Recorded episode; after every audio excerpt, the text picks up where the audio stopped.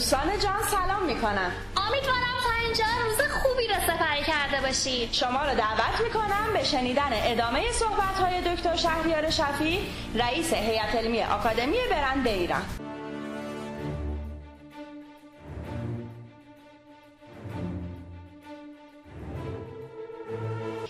شما علاقه زیادی به تاریخ و ادبیات ایران به ویژه ایران باستان دارید. این علاقه رو شما چطور توصیف می‌کنید؟ و این علاقه مطالعه شما در حوزه بازاریابی و تبلیغات برندگیتون کجاها کمک کرده؟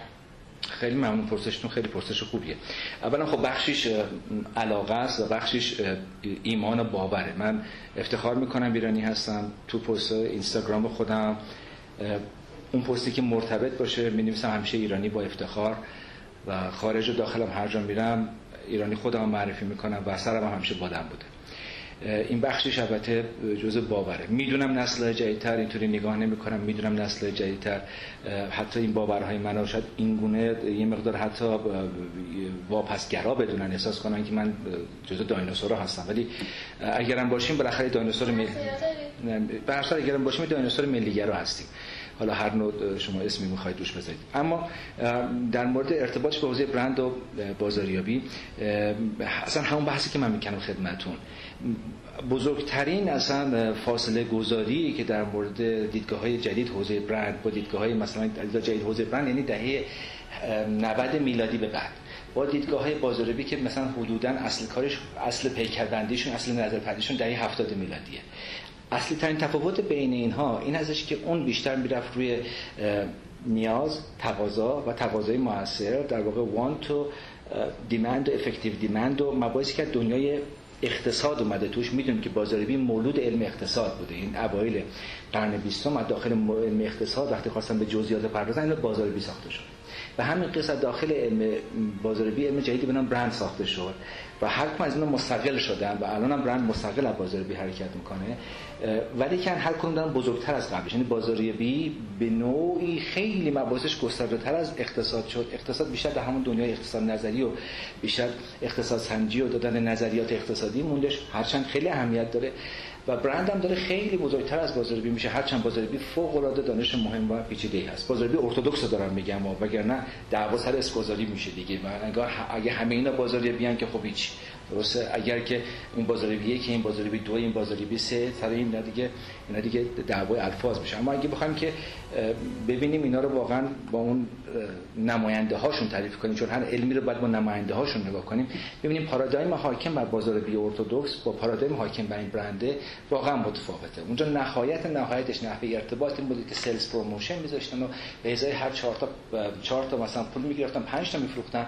اینجا شما وارد love economy میشی. اصلا مقدار زیادی خدمات و تجربه به طرف میدی. اصلا کوکاکولا یه دونه کمپینی مثل open happiness رو می‌ذاره شروع می‌کنی اشتیاق ایجاد کردن.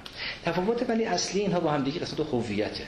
حالا میگین ارتباط اون نگاه من با این قضیه چیه؟ من از برند صحبت می‌کنم تمام این 47 سالی که در واقع این کارا رو دارم می‌کنم من اصلا مثال هم برند های غربی اگه هست بنده ارادتی ندارم. نه به غرب نه به برند های غربی. من اصالتم ایرانیه و ایرانی رو دوست دارم. احترام می‌ذارم به برندهای اون طرف. ولی ارادتی ندارم. بنده موظف نیستم بنده بلندگوی کوکاکولا و اپل نیستم. ولی به اون گفته ای که آقا علم رو حتی در چین یاد بگیرید و علم رو حتی از دشمنان خودتون یاد بگیرید ما باید علم رو یاد بگیریم حتی از کسانی که امروز باشون تو جبهه مخالف قرار گرفتیم. ما برندهای قلبی یاد می‌گیریم و نگاه می‌کنیم. ولی نه برای اینکه اونها رو بپرستیم و بپذیریم. من دیدگاه اینه که می‌خوام برند ایرانی بسازم. و برند ایرانی باید هویتش به متصل به من باشه. معنی این نیستش که من بخوام بردارم یه رپلیکا بردارم بدون شابلون بردارم بدون کپی بردارم هی بردارم پاسارگاد و هی بردارم تخت جمشید رو کپی کنم. هی و منظورم همچین چیزی نیست. اما وقتی که ما برندهای ژاپنی رو می‌بینیم به شدت از فرهنگ اونجا متاثرن وقتی برندهای کره ای رو می‌بینیم وقتی برندهای چینی رو می‌بینیم در این حالی که جهانی هستن چینی بودن هم شما توشون می‌بینید. ما باید این رو تعریف کنیم که در این حالی که ما یه کالای جهانی تولید می‌کنیم در این حال ایرانی هم باشه. و این بزرگترین چالش شماست و خدمت شما دارم میگم اگه ما نتونیم چالش رو حل کنیم ترکمنچای های دیگه منتظر ماست. هم اول سایتمون ما نوشتیم هم اول صفحه اول اینستاگراممون هستیم. هدف اصلی ما چه بنده که الان خدمتتون درسان پس میدم. چه تو برند آکادمی که در واقع چند سال راه انداختیم که مقدار دانش آموخته برند تربیت کنیم یک چیز هستش. بتونیم سربازان و رزمندگان عرصه اقتصادی تعریف کنیم تا از مرزهای اقتصادی میهنمون دفاع کنن. من نگام توی این قسمت خیلی جدیه. به نظر من اگه 8 سال ما بایستیم جنگیدیم و یه وجب خاک ندادیم و در زمانهای دیگر ایرانیان چقدر جان فشانی کردن برای اینکه خاک ایران زیاده دست نره حالا در زمان قاجار بخشش از دست رفت. من فکر کنم مرز اقتصادی ما همونقدر حرمت داره و نمی‌تونیم مرز اقتصادی رو همینطور رها بکنیم. این حرفایی که من بخوام بگم نمی‌خوام الان خودم بچسبونم به اقتصاد مقاومتی نمی‌خوام این حرفا رو بچسبونم به یک دونه جناح دیگه. اصلا قبل از همین این حرفا من 17 ساله دارم این کار رو انجام میدم و باورم این ازش. حالا اگه اقتصاد مقاومتی هم همین حرفو می‌زنه مخلص هستیم. و کسی دیگه این حرفو می‌زنه بازم مخلص هستیم. فرقی نمی‌کنه. و دیدگاه من خیلی خیلی مشخصه. شما نمی‌تونید در دنیای اقتصادی امروز بدون برند حرکت کنید. برندها جنرال ها و در واقع پیکارگران اصلی حوزه اقتصادی ما هستند و, و این برندها فقط یک موجود اقتصادی نیستن هویت هم باشونه. وقتی شما می‌خواید بگید آلمان مگه آلمان بدون مرسدس بنز بدون بی ام بدون آودی بدون کروپس بدون اینها بدون سی بی آگاگه بدون کمرس بانک بدون در واقع این شرکت هم یه لحظه از ذهنم پرید. بدون اینها مگه اصلا قابل شناخت هستش؟ همین الان ما میگیم به فرض آمریکا ده ها برند تو ذهن میاد. اصلا ما ژاپن ایرانی ها حالا اروپا و آلمان خیلیشون رفتن خیلیشون آمریکا رفتن. اکثر ایرانی ها ژاپن نرفتن. ولی ژاپن ما از کجا می‌شناسیم؟ ما ژاپن از برنداش می‌شناسیم از سونی بیشتر از تویوتا می‌شناسیم از اینها می‌شناسیم. کره ها چی؟ کره ها هم همینطور. برندهای ما فقط یک سری موجودات و کنشگران اقتصادی نیستن. اینا هویت ما رو همراه خودشون می‌برن. و اگر که اگر ما هویت خودمون رو نشناسیم چه چیزی می‌خوایم روش بذاریم؟ بخشی از هویت ما به هر تقدیر از ایرانی بودن ما میاد. به نظر من مهمترین بخشش از ایرانی بودن ما میاد.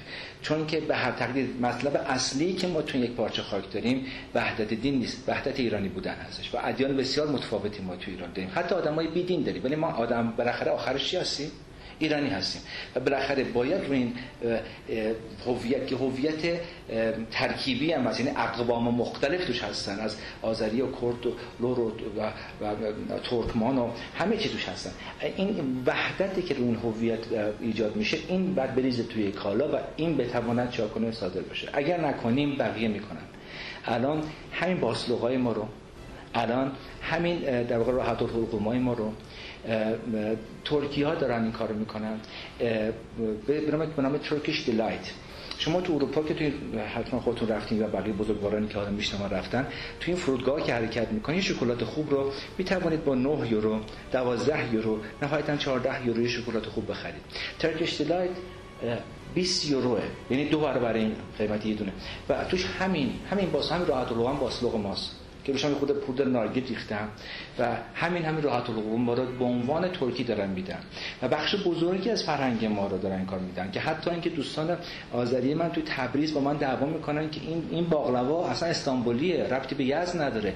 میگیم باقلوا از یزد رفت استانبول. حالا توش آب بسته شده باقلوا استانبولی ولی اصلش ایرانی بوده. حتی خود ما هم دیگه قبول نداریم. ببینید اگر شما اگر شما بعد اگر رها بکنید این هویت ایرانی رو و همراهش نکنید تو حوزه برند بعد در مدتی شما تبدیل به یک کشوری میشید. الان نگاه نکنید 100 سال دیگه نگاه کنید.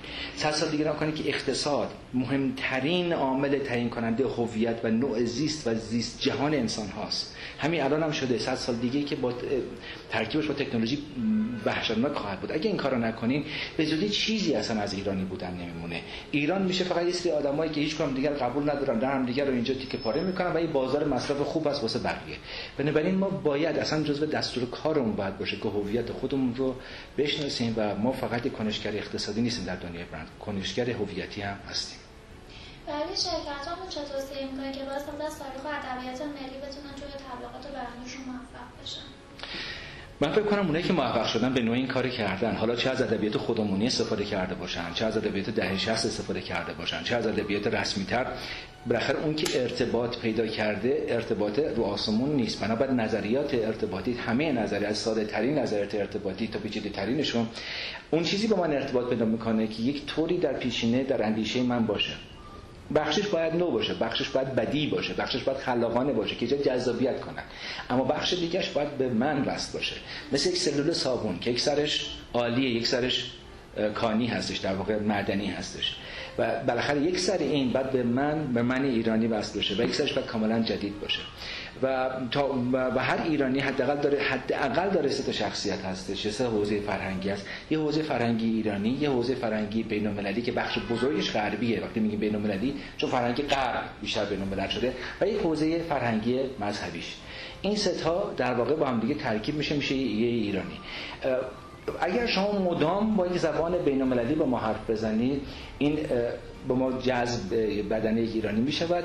منتها اگر که این زبان یه خود بومی سازی باشه و دو قسمت دیگه یعنی قسمت قسمت مذهبیش و قسمت ملیش رو بتونه در واقع پوشش بده میزان جذب فوق العاده بالا میشه. پس ما داریم با ایرانی صحبت می‌کنیم. این ایرانی ایرانی زمان مثلا قاجار و حمله تاتار نیست. بنابراین هویتش یک موجود قرن 21 که زبان بین الملل و هویت جهانی هم دارد. یعنی یک مقدار هویت همه ایرانی ها و همه ملل دنیا خوشون بده خوشون غربی دیگه. اینکه اصلا شکی درش نیست درسته؟ و بخشی دیگهش حتما و ریشه در باورهای مذهبی آدم ها داره و بخشی دیگهش حتما در فرهنگ و زبانه که حتما مال حوزه ملیشون هست و شما چطوری می‌خواین که با هر نظریه‌ای که شما تو حوزه ارتباط بخواید باید بدونید و به حاضر باشید در واقع تحلیل کنید با کسی ارتباط برقرار کنید و به یک زبونی بخواید صحبت کنید که اون هیچ نمی‌فهمه. باید بخش زبون شما رو بفهمه. پس شما باید به یکی از این ستا وصل باشید. چه به اون بخش قرن 21 چه به اون قسمت ایرانیش و چه به قسمت باوریش باید وصل بشید و اون قسمت در واقع خلاقیت شما است که جاذبه رو ایجاد می‌کنه. اما به شکل سیستماتیک من ندیدم این کار رو بکنن شرکت ها مثلا با یه شرکت تبلیغاتی به توافق می‌رسن اون شرکت تبلیغاتی هم یه خانم موسوی خیلی خوش سلیقه توش داره خوش ذوق درش داره. در اون موقع که با خانم موسوی کار می‌کنه کمپین خوب میدن بعد قد خانم موسوی رو نمی‌دونن میره از اون شرکت. بعد دوباره اون شرکت تبلیغاتی میمونه با یه آدم دیگه که میاد و یه دیگه به کار می‌بره و حتی امتداد حرفای خانم موسوی هم دیگه نمی‌برن جلو. یعنی ببین یه کمپین شرکت میره. خوبه. همون همون برند با همون شرکت تبلیغاتی کمپین دومش پیش رفت و کمپین قبلی تقریبا نداره. به شکل سیستماتیک نیست. به آدما وابسته است و این سرمایه های انسانی و این نوآوری هم داخل این شرکت های تبلیغاتی ما و خود برندها بسیار سیال هستن turnover بسیار بالا دارن و تقریبا ما هیچ ثبات رویه ای نمی‌بینیم. هر کی هم میره که آش با جاش باش حرکت می‌کنه. مثلا یک مدیر فروش توی شرکت حرکت می‌کنه بخش شبکه خرید و فروش هم به خودش می‌بره. چه برسه document های مثلا تبلیغاتی و اینها اگر وجود داشته باشه که اصلا قابل فهم نیست که این آدم قبلا بر چه اساسی اومده این کمپین رو بسته. و ما هم حالا هر کدوم وارد میشیم یه طوری نفی قبلی می‌خوایم بکنیم برای اینکه اثبات خودمون رو بکنیم و همه اینا ترکیب می‌شود که مدام از گسستی به گسستی و از گسستی به گسستی میریم. و این گسست بدترین چیز واسه برنده چون برند گفتم هویت مداره و هویت از رو استمرار به دست میاد. شما وقتی که با شهر شفیر رو برو میشی و مدام شما از کجا میدین من دیگر رو هستم؟ مدام تو این 47 سال دیدید من این 47 سال منافعم به خطر افتاده تحت فشار قرار گرفتم زیر همه چی قرار گرفتم دست از ایرانم نشستم. اونور آب رفتم سالها بودم بازم برگشتم مملکتم. شما این ثبات رویه رو از من دیدید و من همچین حرف می‌زنید. و اگه من یه آدم مزبزبی بودم که امروز زیر علم هیدریا بودم فردا زیر علم نعمتیا بودم هر طرف بادش میومد از همون من همون ور حرکت می‌کردم شما این ثبات شخصیت در من نمی‌دیدین هویتم در من نمی‌دیدید اساسا برندها هویت مدار هستن و این هویت بر اساس استمرار به وجود میاد. بنابراین مدیری که منفعت نگره و فقط پول رو می‌فهمه اصلا نمی‌تونه هویت بسازه. این نگاه می‌کنه کجا دارن بهش چه چیزی میدن و چه تبلیغاتی در کجا ارزونتر در میاد یا کدوم گرافیست بدبختی رو پیدا کنه پولش رو نده بهش که بذاش طرح ارزونتر بزنه. این اصلا سبک طراحی نداره سبک طراحی که نداره سبک هویتی نداره سبک هویتی که نداره استمرار نداره. هر روز چیزی ازش بروز می‌کنه و اگه شما تبلیغات 5 ساله شرکت رو پیدا کنید هیچ چیزی ثبات درش نمی‌بینید اگر که غیر از این بوده باشه خیلی سریع اثر کرده. مثلا تبلیغات خود گاهی درگیم درگیرش بودن. همین پاک یادت نره جز که بهترین تبلیغات ما شد به خاطر اینکه شخصیت پرسوناژ ثابتی داشت هنرپیشه ثابتی داشت از یک ضرب در استفاده می‌کرد چلیپا یا صلیب که ریشه بسیار عمیق این چلیپا توی فرهنگ ما داره و از این استفاده می‌کرد هم از نظر نشان شناختی هم از نظر هویتی هم از نظر پرسوناژی که بازی می‌کرد یهو چه تأثیری گذاشت. یعنی هر کی میگیم پگاه یا شیر پگاه اون پگاه یاد نره یاد طرف میاد درسته؟ و امثال هم وقتی که اینا این کارا رو کردن تو کمپیناشون اثر گذاشت. حالا این ثبات که صحبت می‌کنم فقط در کمپین نیست. در ریخ شناسی در واقع پیکر شناسی مراکز فروششون هست. توی معماری شعبشون هست. توی بسته بندیشون هست. تو همه اینها ما گسست در گسست در گسست داریم.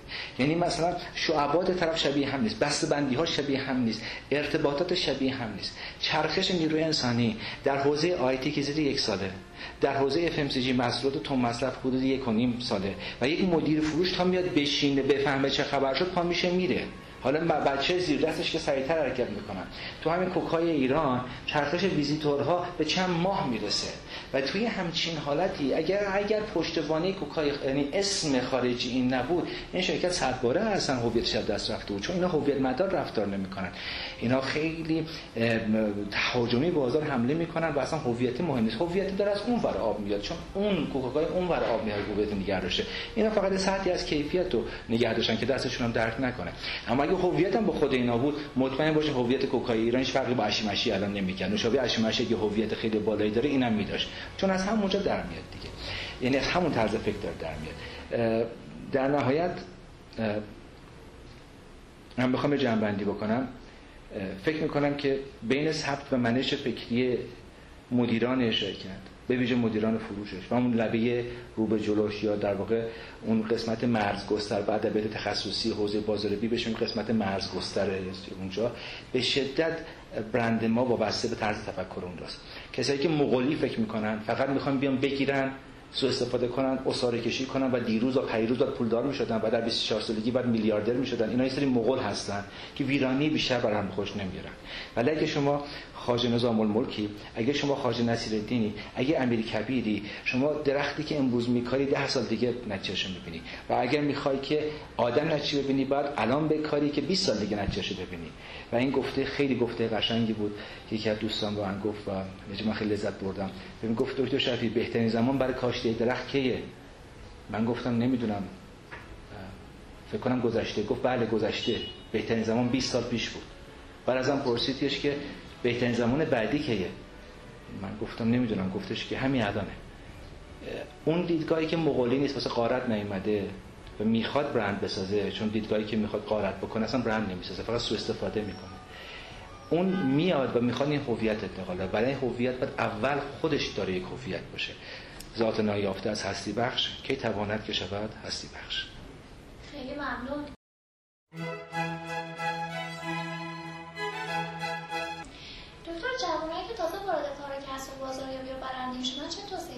دارین من پیشنهاد می‌کنم سوادشون تو قضیه بالا ببرن.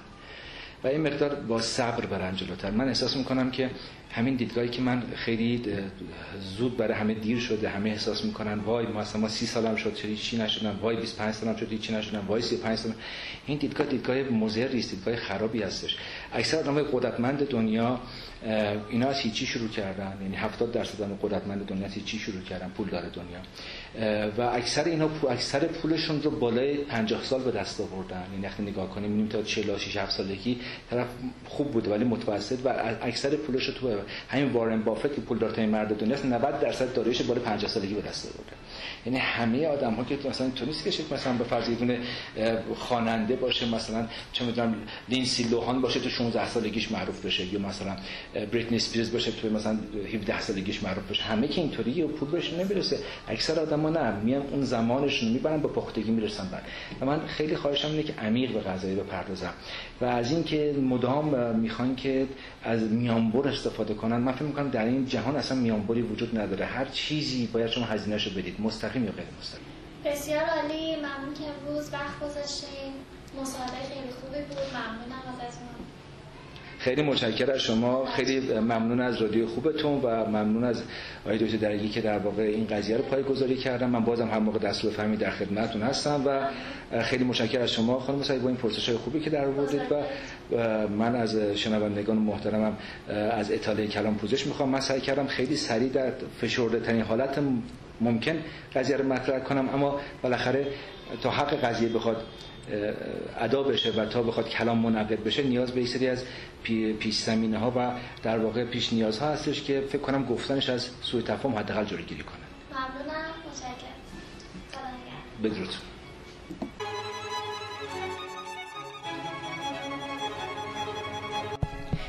همه شما عزیزان که ما را در رادیو صدای بازاریابی همراهی می‌کنید. بسیار سپاسگزارم. ما روزهای زوج با یک مصاحبه در سایت صدای بازاریابی dot com و کانال TMBA به نشانی at پرویز درگی همراه شما هستیم. الهی که همه ما عالم عامل عاشق باشیم.